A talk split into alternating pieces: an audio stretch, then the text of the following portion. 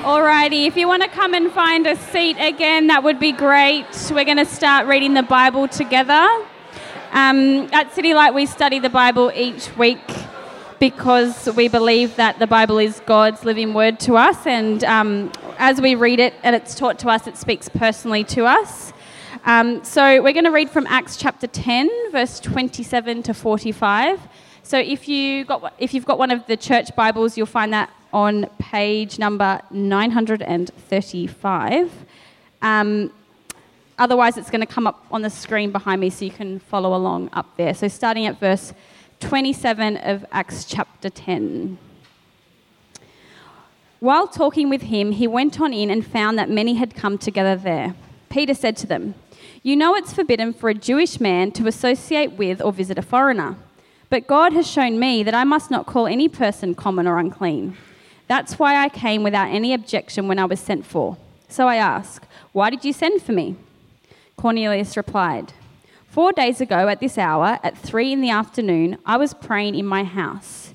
Just then, a man in a dazzling robe stood before me and said, Cornelius, your prayer has been heard and your acts of charity have been remembered in God's sight.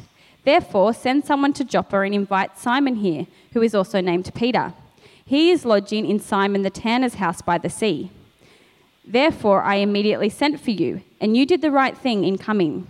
So we are all present before God to hear everything you have been commanded by the Lord. Then Peter began to speak.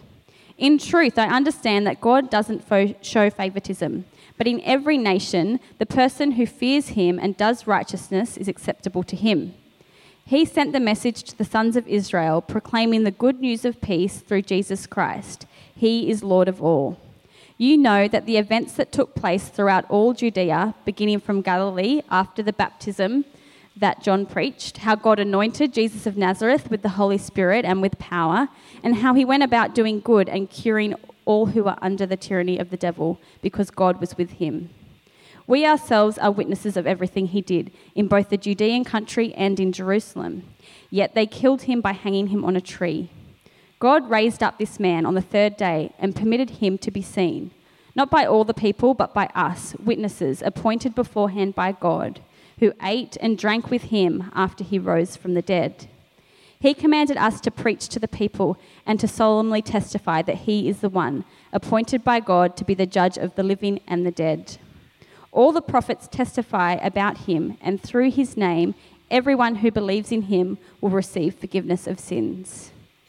While Peter was still speaking these words, the Holy Spirit came down on all those who heard the message.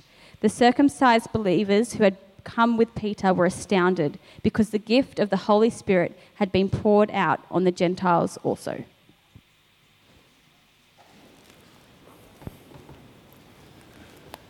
All right, well, good afternoon and welcome. Uh, my name is Jeremy. I'm one of the pastors here. It's great uh, you could be with us this afternoon.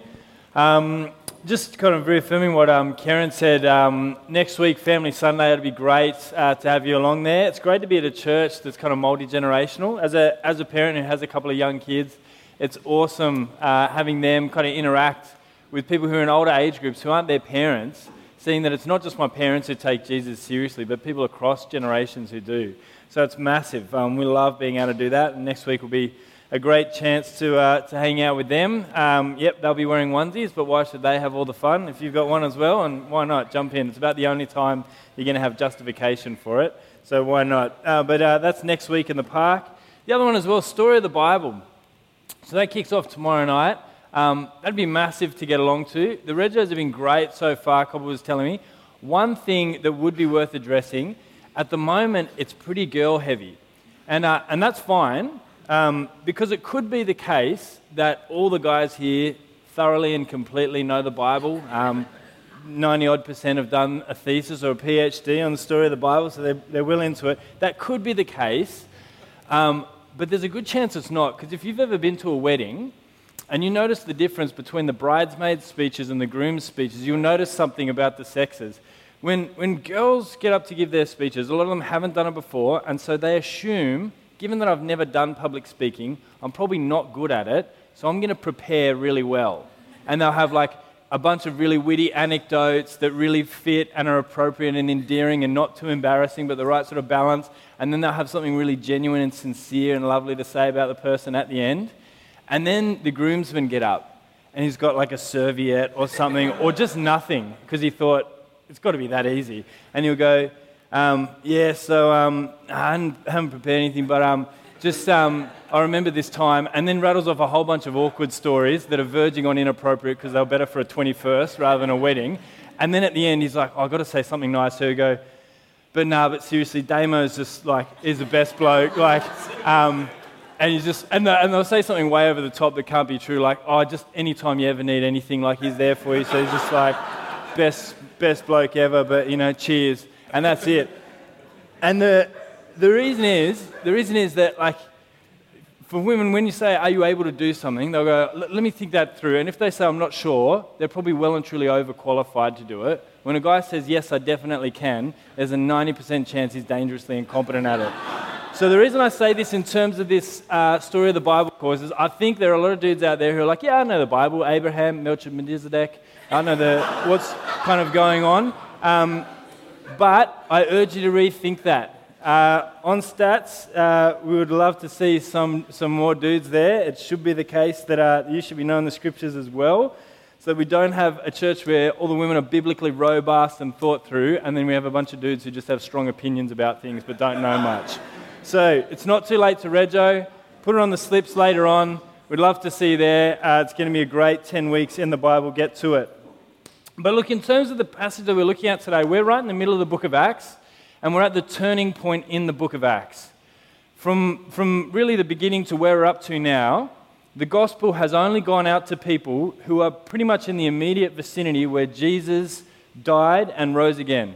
And all the Christians so far uh, have been people in that area, in Jerusalem. But as persecution breaks out, the Christians start to head out from that area, and people are starting to hear the good news about Jesus for the first time in areas beyond Jerusalem. And as this begins to happen, and it'll be a theme that, we, that comes up again and again in the book of Acts, there's this clash of cultures. As, as people who are Jewish people and have been their whole lives, and for generation after generation, start to interact with other cultures as the gospel goes out, they struggle to adjust with it. I don't know if you've ever been to another culture, but you don't realize how significant your own culture is until you go to one where the cultural assumptions aren't the same. For a bunch of years, um, while I was doing youth ministry at Gladesville, we used to go at the end of the year over to Fiji each year as a mission trip. So instead of going off to schoolies, kids would come over and we'd build houses in the village and help out there. It was an amazing time. But when you, when you head over there, you realize very quickly that there are some cultural assumptions that we have about some pretty key things that are actually completely different. One of the first ones you'll notice if you've ever been to Fiji, or I'm told any of the islands, one of the things that we really think differently about is time. They even have a thing, they're quite actually self aware about it in Fiji. They'll call it Fiji time. And so if you set something for 1 p.m. Fiji time, it may happen at 1 p.m., or it may happen at 1 p.m. the next day, or anywhere in that 24 hour time bracket in between one, one lunchtime on our last day, they were kind of doing a farewell, and it was beautiful. They're such generous people. They put on this thing called lovo, which is like an underground sort of like barbecue with coals. Incredible kind of spread. Like, would have cost a bomb as well, but it was set for lunchtime. And lunchtime's the same over there, like 12 to 1. But it's like, it's 12 o'clock, 12.30, 1, 1.30, 2, 3, 4, 5, 5.30. Lunch is finally ready and it's a massive spread too, and it's rude not to like eat as much as you can without passing out. So everyone's on the brink of almost blacking out, and we're eating as much as we can to show that we are so thankful for the effort they've put in. We just finished that. We go down to the church for the kind of final farewell, and at 6:30 p.m., dinner is there ready for us, and everyone's like, "Oh my gosh." Romans 8:28. Oh God, you know, God is all good for, for how does that go again? I should remember. Anyway, whatever. But um, it's not just that. I mean, there are a whole bunch of cultural things once you're in their culture that you realize are totally different. The way they think about personal space or the way things are organized or whatever it is are, are completely different. And at that moment, you kind of have a, you can choose. You can either find these things continually irritating, or you can try and start to understand the culture and understand why it is that they think differently. And maybe people do things differently to us and it's not so particularly bad. Well, the same thing's happening in this passage, but it's far more significant. Peter is heading out to the Gentiles, to the non Jews. And this is the first time that this has happened, not only in the history of his people, but in biblical history. God is actually sending his people out and his gospel message out to the Gentiles for the first time. And a lot of their cultural customs that up until that point have been so significant for them, that have defined them as the people of God, are actually being caused to break down, and God is doing that. And they're struggling to work out how to do that well. And so, what we're going to see in this passage is that at this point, God is declaring that the gospel is for everyone. And so, his people are called to do whatever it takes to reach every culture. The gospel is for everyone. And so, his people are called to do whatever it takes to reach every culture. And I'm going to pray that his spirit would give us eyes to see exactly that this afternoon as we look at Acts chapter 10. Let's pray. Father God, we praise you that you are a generous and loving God, that you have loved us with an everlasting love, and though we have not loved you in return, you sent Jesus to die for our sin. That in the gospel you proclaim the forgiveness of sins for all people from all cultures and all backgrounds and ethnicities. And so, Father, we pray that as we look at your word and what you are doing here through your servant Peter, that we'd be reminded again that your gospel has reached us because people have been sent out sharing the gospel message, and you have used that to bring people home to yourself. And so, Father, we pray that you give us deep understanding this afternoon for the glory of your name. Amen. Well, chapter 10 opens in, a, in a, a, city called Caesarea, and it starts in this way. It'll come up on the screen for you. Acts 10, sentence 1. At Caesarea, there was a man named Cornelius a centurion of what was known as the Italian cohort, a devout man who feared God with all his household, gave alms generously to the people, and prayed continually to God. About the ninth hour of the day, he, he saw clearly a vision of an angel of God come in and say to him, Cornelius. And he stared at him in terror and said, What is it, Lord? And he said to him, Your prayers and your alms have ascended as a memorial before God. Now send men to Joppa and bring one Simon who is called Peter. He is lodging with one Simon, a tanner, whose house is by the sea. The scene opens in Caesarea, which was the administrative center of Judea. That was the region that sort of had Jerusalem in it as well. And Cornelius, um, we're told there is a centurion. In the army, in terms of modern rankings, he'd probably be an NCO, so that means he wasn't like a big wig in the army, but he could tell people what to do, so he had some authority. Uh, Caesarea was, was a garrison city. It was named after Augustus uh, Caesar, and it was a, a harbor city built by Herod the Great. Um, but to hear that his name was Cornelius and a soldier, it might sound like that's more of a name fit for a librarian rather than a warrior. But the reason a lot of them, it was a fairly common name, was about 100 years earlier, a man named Cornelius, had, who was fairly wealthy, had actually set a whole bunch of slaves free, thousands even, and many of them were named Cornelius after him. So it's not unusual that we should find a centurion called Cornelius in Caesarea. And, uh, and here, we're told that he was a God-fearer. And this is a, a very specific term for the Jewish people. In the chapter before, after Paul is saved, we're told that immediately he starts preaching the gospel and he argues with, it says, Hellenistic Jews. What that meant was Greek people who had converted fully to Judaism. That is, they changed up their whole life. They now adopted Jewish customs and a way of living, as well as worshipping the God of the Bible. But someone who was a God-fearer was someone who worshipped the same God as Peter worshipped, but he hadn't converted culturally to Judaism. So he was still living as a Roman in Caesarea and yet worshipping God. We're told he had a reputation for following God and that it played out in his life as he gave generously to the poor, as he prayed continuously, he and all his household. And so we're told here that at the ninth hour, he's praying. That's about 3 p.m. in the afternoon. And there were a few prayer times during the day, and 3 p.m. tended to be one of them. And so he's praying, and when this happens, he is suddenly confronted by an angel of the Lord. And it says he is terrified of him. Now, oftentimes, the vision that we have of an angel is kind of like a, a blonde haired surfer boy in a white dress, um, who really, I mean, we have no description like that in the scriptures. And in fact, it's fairly unlikely that that's what they look like, given that this guy was a centurion and pretty familiar with bloodshed, and yet he's terrified. If a guy showed up at his door just looking like that with long flowing locks and, and, a, and, a, and a white dress, he'd say, Look, the nail salon is a few doors down, you've missed it. But I doubt he would have been terrified. But he is, he's terrified, and he says, What is it, Lord? He knows that this is a messenger from God with a message for him. And he says to him, Go and send for, for Simon, who is named Peter, over in Joppa. He says, this, this, this apostle, you need to get him out here to Caesarea to preach the gospel to you. And he obeys. He sends uh, one of his soldiers and a couple of servants to go along with him, and they head out to Joppa, which is no small journey, by the way. It's about 50 kilometers. So it's about the distance from here to Gosford. So he sends them out, not knowing this man at all, just trusting that God knows what he's doing. And so we pick up the story with Peter in sentence 9. Chapter 10, sentence 9 it says this The next day, as they're on their journey and approaching the city, Peter went up to the housetop about the sixth hour to pray. And he became hungry and he wanted something to eat. But while they were preparing it, he fell into a trance and he saw the heavens opened and something like a great sheet descending, being let down by its four corners upon the earth. In it were all kinds of animals and reptiles and birds of the air. And there came a voice to him Rise, Peter, kill and eat. But Peter said, By no means, Lord, for I've never eaten anything that is common or unclean.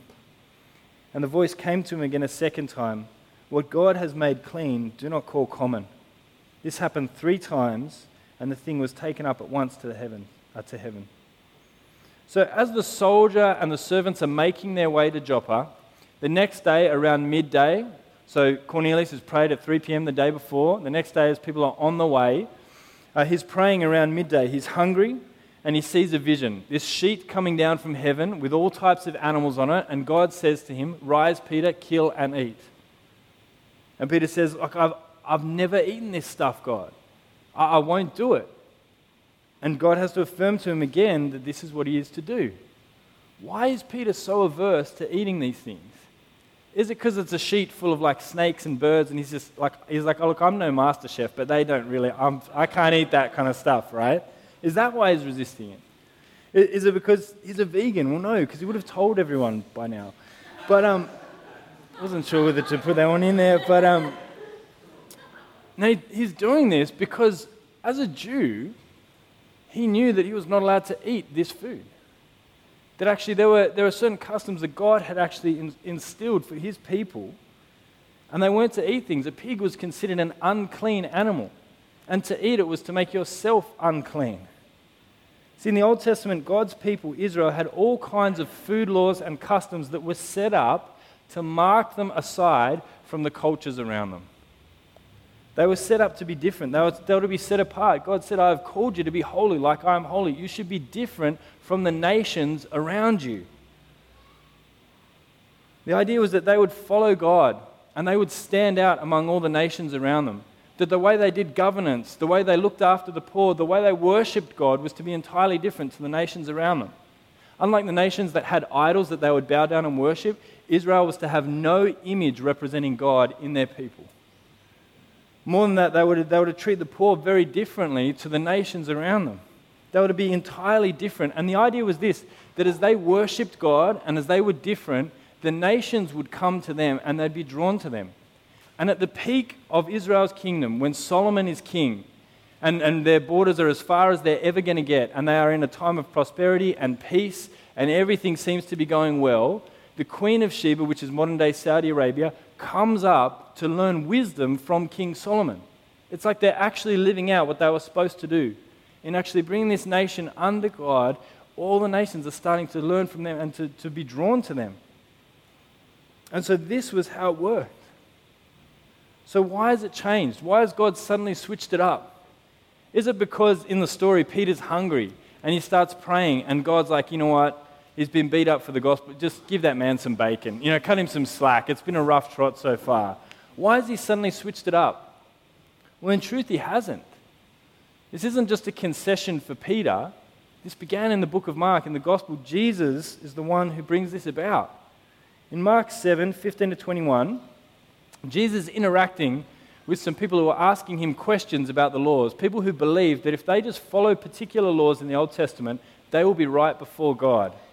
And he says to them this There is nothing outside a person that by going into him can defile him, but the things that come out of a person are what defile him. And when he had entered the house and left the people, his disciples asked him about the parable, and he said to them, Then are you also without understanding? Do you not see that whatever goes into a person from outside cannot defile him, since it enters not his heart but his stomach and is expelled? Thus he declared all foods clean. And he said, What comes out of a person is what defiles him.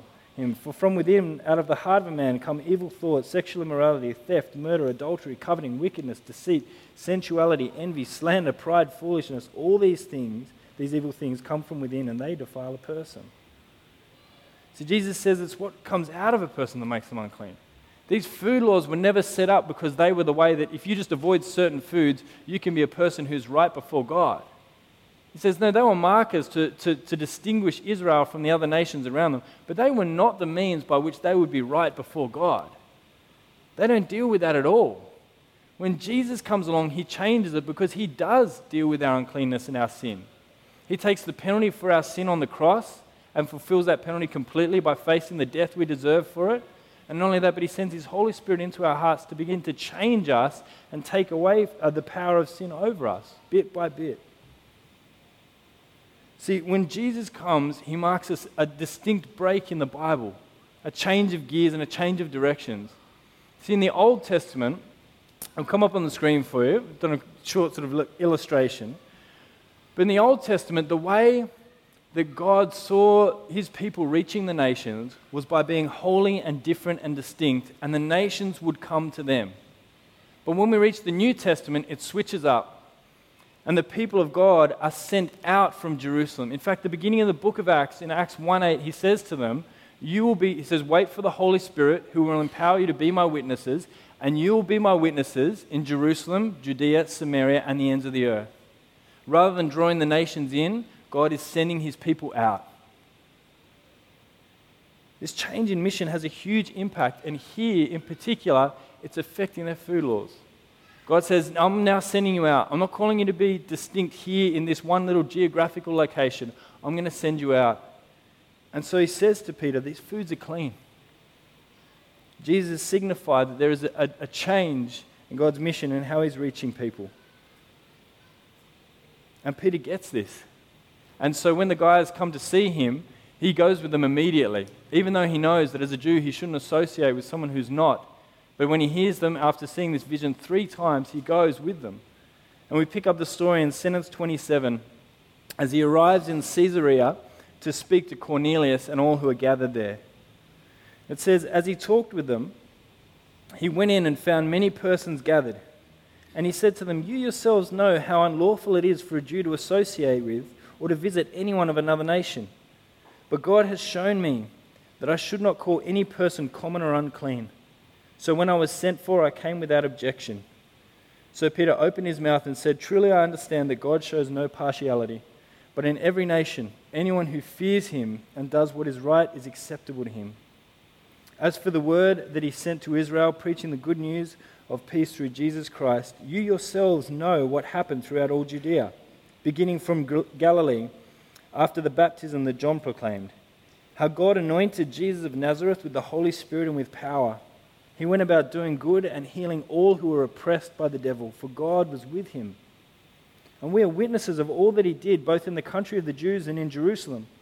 They put him to death by hanging him on a tree, but God raised him on the third day and made him to appear, not to all the people, but to us who had been chosen by God as witnesses who ate and drank with him after he rose from the dead. And he commanded us to preach to the people and to testify that he is the one appointed by God to be judge of the living and the dead. To him, all the prophets bear witness that everyone who believes in him receives forgiveness of sins through his name. While Peter was still saying these things, the Holy Spirit fell on all who heard the word. And the believers from among the circumcised who had come with Peter were amazed because the gift of the Holy Spirit was poured out even on the Gentiles. See, Peter knows that the gospel is to go out to everyone. He knows that these cultural barriers that once kept them separate have changed because God has signaled that now He's doing something new. After having sent His Son to win salvation for His people, to fulfill all the Old Testament, He is now sending His people with this good news out to the nations. That's why He says to them, He says, Look, you yourselves know how unlawful it is for a Jew to associate with you guys, and yet here I am because something different has happened. It's Jesus. He's declared that the gospel is for everyone and therefore his people are called to do whatever it takes to reach every culture. This would have been a massive deal for Peter. It's hard for us to imagine how difficult this would have been for him to do or to overcome. I was trying to think of, of something that would be even a remote cultural equivalent for us. What would be something that would be as taboo as this? And it's hard because we're a kind of a progressive culture, we kind of take pride in desacralizing things. So we don't have many sort of customs or things that are kind of held in real honor. But if there was, if there was one thing that would maybe even represent this in a small way,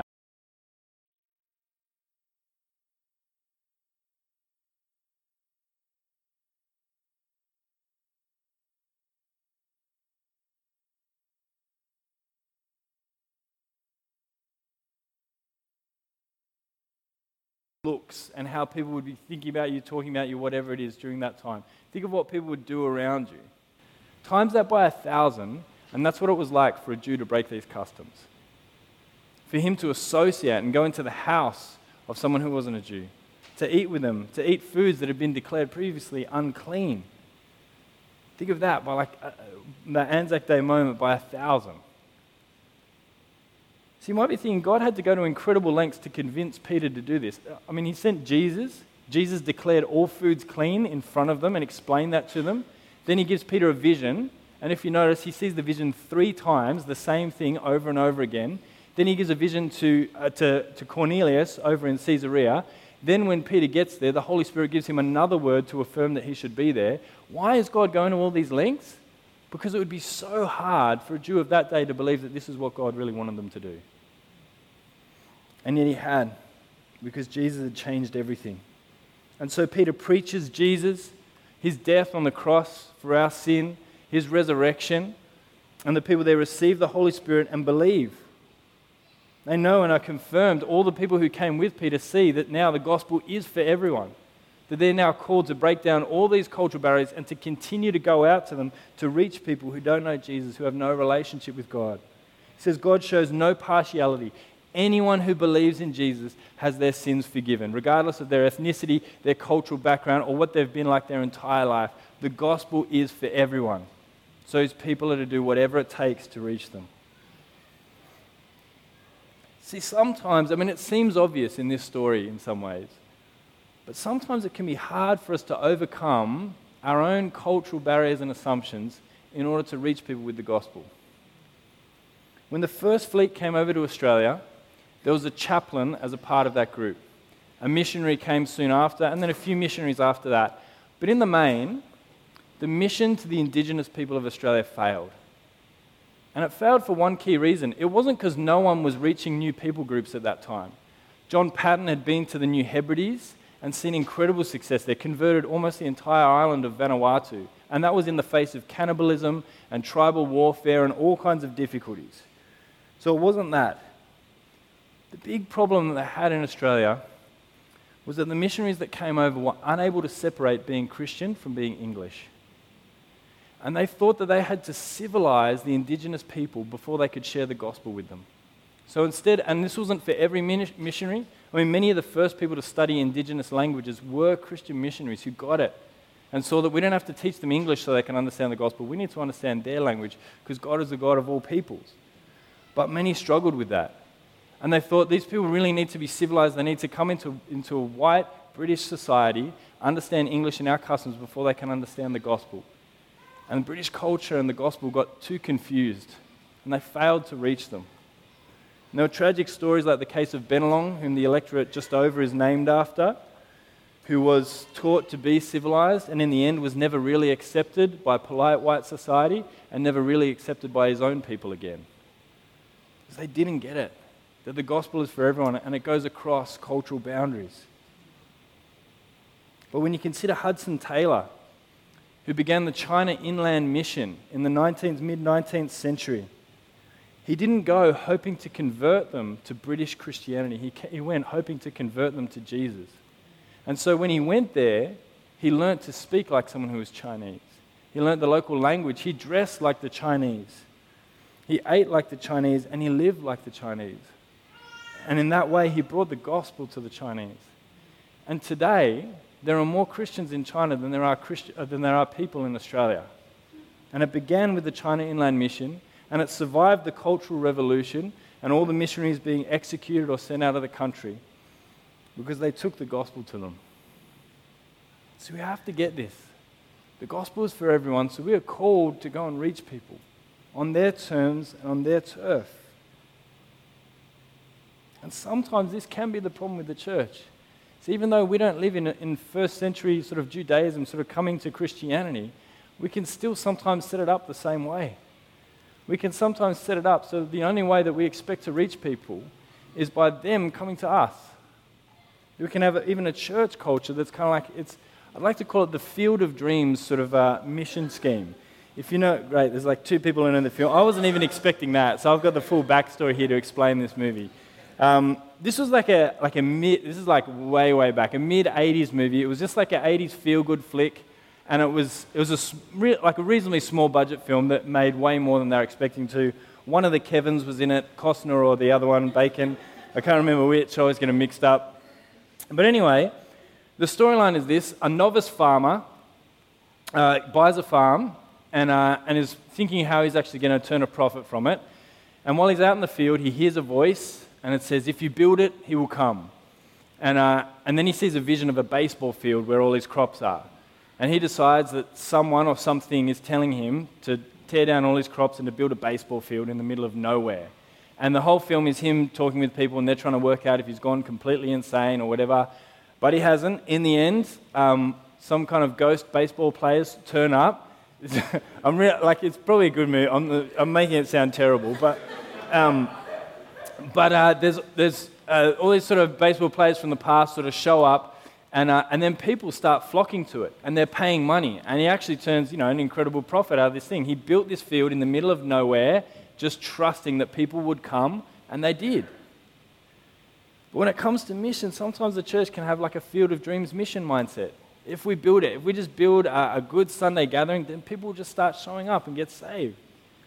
But it's not the case.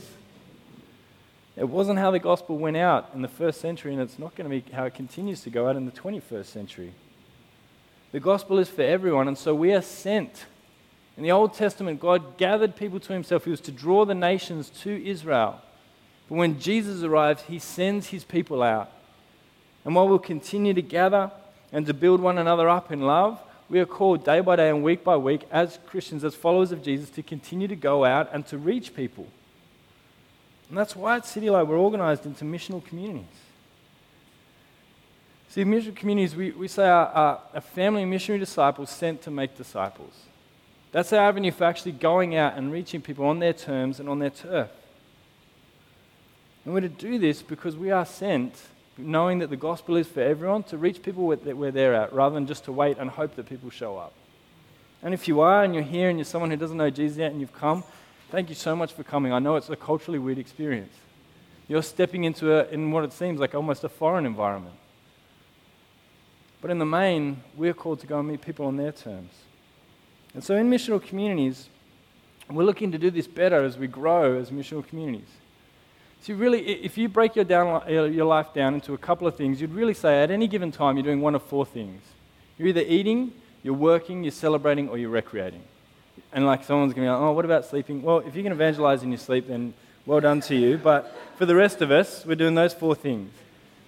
And so what we do, what we do as missional communities is to sit down at the beginning of the month and say, right, given that we're all doing those four things, and those are the, those are the terms and the places where other people live and dwell, we want to meet people there. How are we going to do that well as a missional community? So this week, um, my missional community sat down, we looked through those things and thought, what's coming up this week? Well, some people would go to the gym and they're like, why don't we all just go to the same one and we'll invite some of our friends and they'll get to know some people there as well. Others were playing touch footy on the weekend, and so a couple of others have joined in with them because they get to meet people there as well.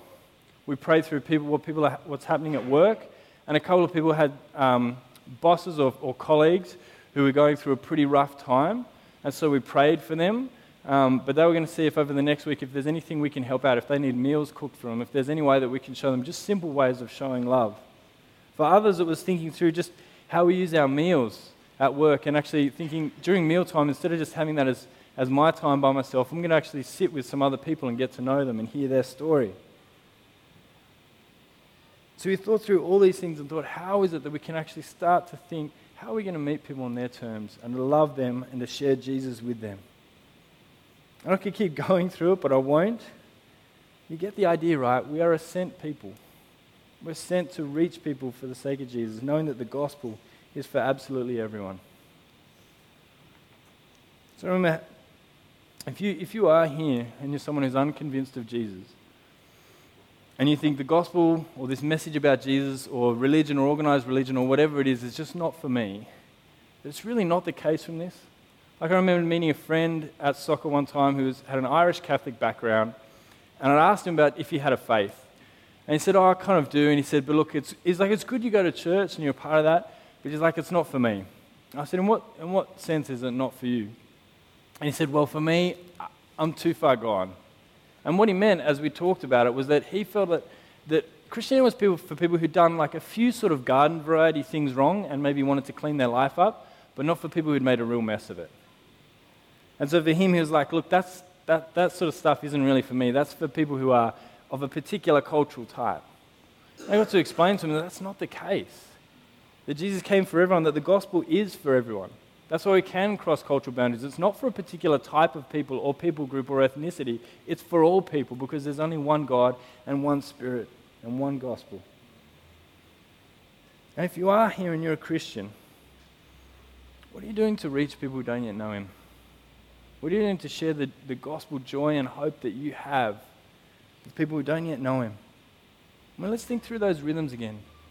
Think about your, your working week. How are you at work? Is work primarily a space where you make money? Is that how you tend to think about it? Is it primarily something that you just survive week to week? Or do you see yourself as a missionary who knows Jesus sent into that workplace? Because that would change things, wouldn't it? To say, actually, I should think about work differently. If I believe there's a creator God, then work is a gift and a way that I can imitate and be in the image of my creator as I create things, as I work, as I'm productive. Do you see it as an opportunity to actually to reach people? To say, I'm not just going to make friends or network with people who might give me some kind of advantage in my career, but I'm going to speak to the people who normally get ignored at work and show that kind of gospel generosity like Jesus did when he was walking on earth. Do you think I'm going to make the effort to meet people and actually make new connections because I want to share Jesus with as many people as I can? And I might be hurting people at work who are really struggling and need a friend right now. The gospel is for everyone. You're going to do whatever it takes to reach people. Think about how you use your meals this month. Could you set aside some money to actually have people around and show hospitality and welcome them into your home? Could you take some extra food to your mother's group or to the group at work or whatever it is so that you might show some kind of gospel generosity to them in a small way? Are you going to commit to eating with others at work every day rather than eating alone? As an introvert, whenever it came to lunchtime at work, that was my, like, and as a teacher, I'd be speaking all day, and when it came to lunchtime, I'm like, I'm done. I don't want to speak to, like, this is my silent time for like 20 minutes. That's all I get. But that's not the mindset of someone who's there as a sent missionary. And oftentimes, uh, in the last job I had, I had an office pretty much on my own. I shared it with one other person who was only part time. So if I wanted to, it was, it was a perfect introvert space. But instead, I thought, I need to get out of that mindset and I need to go and meet other people. So when we had activities in class or I needed to use lollies or something like that, I'd just get an extra big pack so that afterwards I could go around to the others and say, look, we've got a whole bunch left over. And it was just a good chance to talk to people. It's only small things, small shifts, but a way of thinking about how it is that we're going to reach people. When you recreate, do you exercise alone? Could you join a gym where you're going to meet people? Or do it with some other people in your MC? If you join a team, you're going to join a team of just all Christians that you actually know, or actually deliberately say, we're going to join a team with people we don't know. So we might meet some new people. When you celebrate, as you think about public holidays and the times that our culture actually celebrates things together, you're going to see those as opportunities to bring people that, that you know who know Jesus and who don't together. Your birthdays or whatever else it is that's coming up. We could go on and on and on about these things as we think them through, and hopefully we're going to continue to grow in this as a church. But we see the principle, right? Here, the gospel is going out. Peter crosses cultural boundaries because he knows we're not waiting for them to come to us, we're going out to them and he goes out boldly. I want to finish with this story from Hudson Taylor's autobiography. This is towards sort of the middle end of his ministry, and he's uh, doing some gospel work in a province called Ningpo. And he says this On one occasion, I was preaching the good news of salvation through the finished work of Christ when a middle aged man stood up and testified before his assembled countrymen to his faith in the power of the gospel. And this is in quotation marks, the man speaking. I have long sought for the truth, he said earnestly, as my father did before me, but I have never found it. I traveled far and near without obtaining it. I found no rest in Confucianism, Buddhism, or Taoism, but I do find rest in what I've heard here tonight. Henceforth, I am a believer in Jesus. This man was one of the leading officers of a sect of Reformed Buddhists in Ningpo. A short time after his confession of faith uh, in our Saviour, there was a meeting of the sect over which he formerly presided. I accompanied him to that meeting, and there, to his former peers, he testified of the peace he had found in believing. Soon after, one of his companions was converted and baptized. Both now sleep in Jesus, as in they passed away. A few nights after his conversion, he asked how long the gospel had been known in England. He was told that we had known it for some hundreds of years. What? He said, amazed. Is it possible that for hundreds of years you have had the knowledge of these glad tidings in your possession, and yet have now come to preach have only now come to preach it to us? My father sought after the truth for more than 20 years and died without finding it. Why did you come no sooner?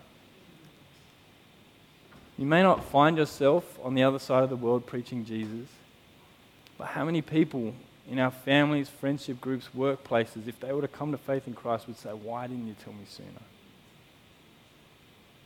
We have the gospel, this message of salvation, free salvation to all who believe. It crosses all cultural barriers, it is for absolutely everyone. And so our call is to do whatever it takes to reach people for Him. Let's pray that He would empower us to do so. Father God, we praise you that you are the God of all mercy and grace and kindness that your gospel knows no partiality, but you save people from all cultures, backgrounds, and ethnicities. That you are building for your church, yourself a church from every tribe, nation, and tongue, that on the last day will sing the praises of Jesus.